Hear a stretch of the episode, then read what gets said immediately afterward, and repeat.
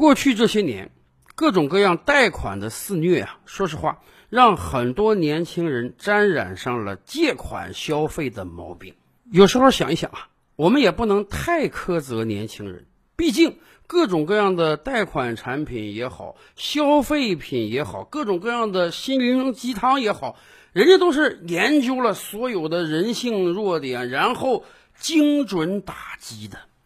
作为刚刚步入到校园或者社会的年轻人，大家没有那么多想法呀。我们都是本着从众的心理，接受到了海量的资讯，看到别人有着那么光鲜亮丽的生活，甚至打开一些小视频平台，你这个年薪百万都是稀松平常的。你开个奔驰、宝马，人家都说这种烂车能开吗？在这样一个物欲横流的社会中，要把持住自我是很难的。你要买一管口红，你要买一个漂亮的包包，你要买一个最新的笔记本电脑或者手机，没有钱怎么办？可以借钱呀。身边大量的人都是借钱，都是寅吃卯粮的，所以学生们自然也觉得借点钱不算什么事儿。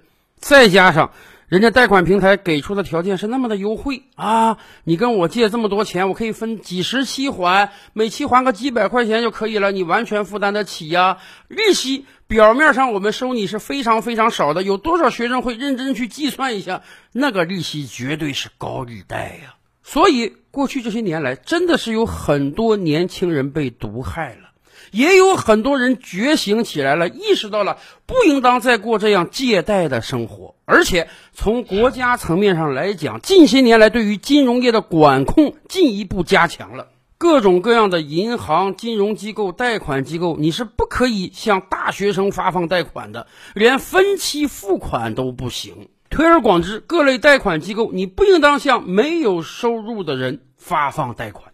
他没有收入，没有偿还能力，你还借钱给他，你这不就是害他吗？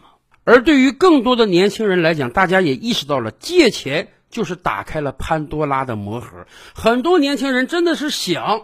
像自己的父辈那样，开始过一个手里有粮、心里不慌的日子。只不过，真的有很多人不知道啊，如何开始储蓄，或者说，有很多人已经是习惯了借钱。你突然让他不借钱了，开始存钱了，就像戒烟、戒酒，甚至戒毒一样，是很困难的。所以，我们倒是可以跟大家分享几个小技巧，让年轻的朋友们能够开始摆脱借贷的生活。首先，第一步啊，我们真的得跟过去说再见，就像戒烟戒酒的人那样，你就不能有这个念想了。三分钟热情是很容易的，今天说我戒酒了啊，明天后天别人稍一勾引你就开始喝了。所以，对于那些要开始攒钱的年轻人啊，我们建议第一步啊，应当把你几乎所有的信用卡都剪掉，断了自己能借钱这个路子。但是当然，咱们也清楚，信用卡借钱呢只是冰山一角啊。这个世界上还有大量的网贷平台，我们得给自己立下一个规矩，那就是我从此不碰任何网贷平台，连分期付款我都不碰。我必须让自己从根儿上就杜绝了借钱这条心，有多少钱花多少钱，没有就不花，挺到下个月有收入了再说。没办法，今天实在是借钱的途径太多，借钱太容易了。所以，如果你不从根儿上下定决心，那么真是随时随地你会再借钱，那么你储蓄这个计划就随时随地有可能破功。第二，在杜绝了自己一切借钱的途径之后，要开始给自己定计划。我们以前就跟大家聊过，现阶段没有必要去学各种各样的理财课。说实话。理财的手段千千万，但从根儿上讲，你得有本金才行啊。对于大多数年轻人来讲，现在最大的问题就是手里根本就没有储蓄，所以做好规划就很重要了。从现在开始就要给自己定一个根本的计划，那就是我每个月到底能收入多少钱，我每个月到底要支出多少钱，最损了也要做到收支平衡，也就是月光族吧。起码自己当月的支出坚决不能超过当月的收入，这样你也就不需要借钱了。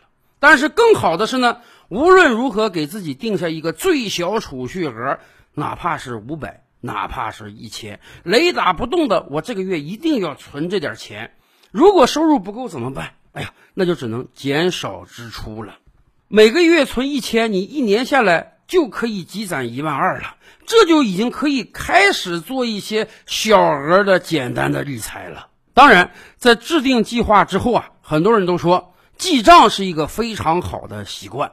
今天为什么很多年轻人花起钱来大手大脚？有一个很重要的原因就是啊，花钱太容易了。倒退二十年，你要花钱，好歹你得从钱包中把这个人民币拿出来。钱花完了，你还得拿银行卡到最近的 ATM 机啊去取款，整个交易过程相对是比较繁杂的。而今天大家想想，交易有多么容易，你几乎买任何东西，手机掏出来，交易就结束了。所以呀，为什么很多人不把钱当钱了？因为实在是我们连钱都没有看到过。在这个时候记账就真的是更需要了。有很多开始捡起记账习惯的年轻人，记了一两个月之后，突然发现，哎呀，原来平时我消费这么多，我自己都没有意识到。原来这个东西买来之后，我根本就没有用，买来之后就束之高阁了。但是我还却为他花了很多钱。每天记账。每隔一段时间复盘，就会让我们了解到自己的日常支出到底有哪些根本是不必要的，到底有哪些是可以进行精简的。这样，你每个月的支出自然就会减少。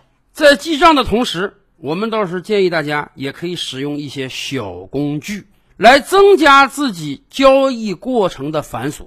有很多人说啊，不是吧？我们今天追求的不是交易越简单越快捷越好吗？是啊，所以你花钱就花的越来越多。要想少花钱多攒钱，那你交易过程就得复杂。比如说，今天有很多年轻人啊，把这个父母辈的存折又捡起来了。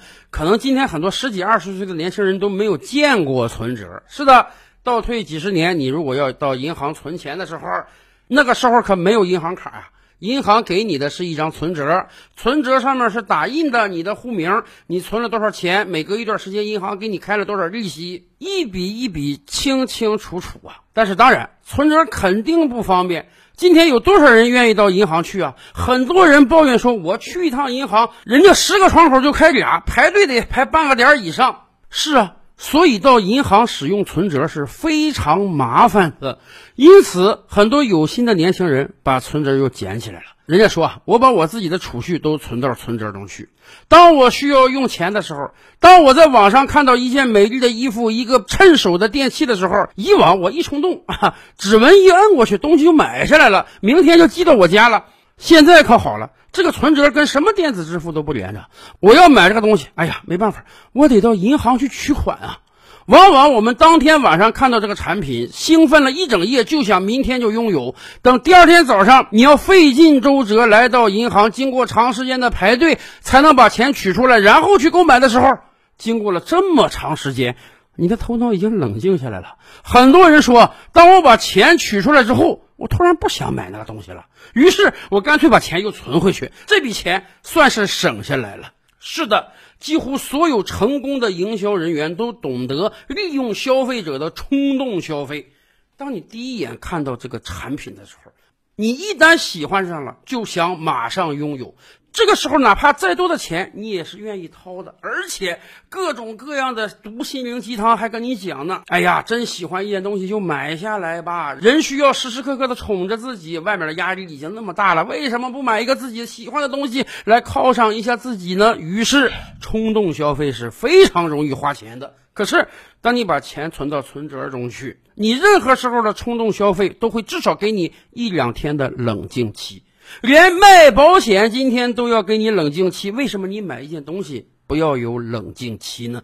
所以很多年轻人都说啊，这个存折抑制了我的冲动消费，真的让我攒了很多钱。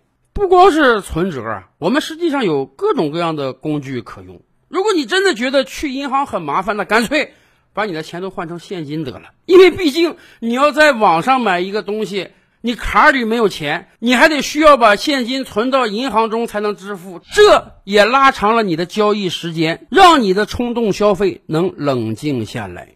所以大家看到了吧？现在甚至有的人说啊，手机支付、电子支付非常方便，但是我不用，我还是在钱包里存上一些人民币，因为毕竟打开钱包拿出人民币再去交，这个过程也比手机电子支付。要长那么一点时间，也可能在我掏钱包拿出钱的时候，我就冷静下来了。所以啊，在制定好了计划，每天记账、每周复盘之后，真的可以找一些适合你的小工具来拉长你的交易时间。更关键的是，借贷消费会变成习惯，存钱又何尝不会变成习惯呢？很多开始存钱的年轻人在存了一段时间之后，会突然欣喜的发现，我感觉存款会上瘾呢。以往花钱会上瘾。现在存款也会上瘾，是的，看着自己账户中的钱不断的飙升，自己又学了一些理财技巧，钱真的躺着也生钱了。年轻人们也可以有税后收入了，这个心情自然是非常愉悦的。有的人甚至说，这个存钱的愉悦感有时候都大于花钱。是啊，花钱的时候有很多人还有愧疚感啊，有很多人要剁手啊。可是您听说过存钱的人有愧疚感，存钱的人要剁手吗？所以呀，我们真是想把这些好方法分享给年轻的朋友们，让大家开始从现在就存钱吧。那么您有没有一些更好的方法能够分享给朋友们呢？照吕拍案，本回书着落在此。欲知大千世界尚有何等惊奇，自然是且听。下回分解。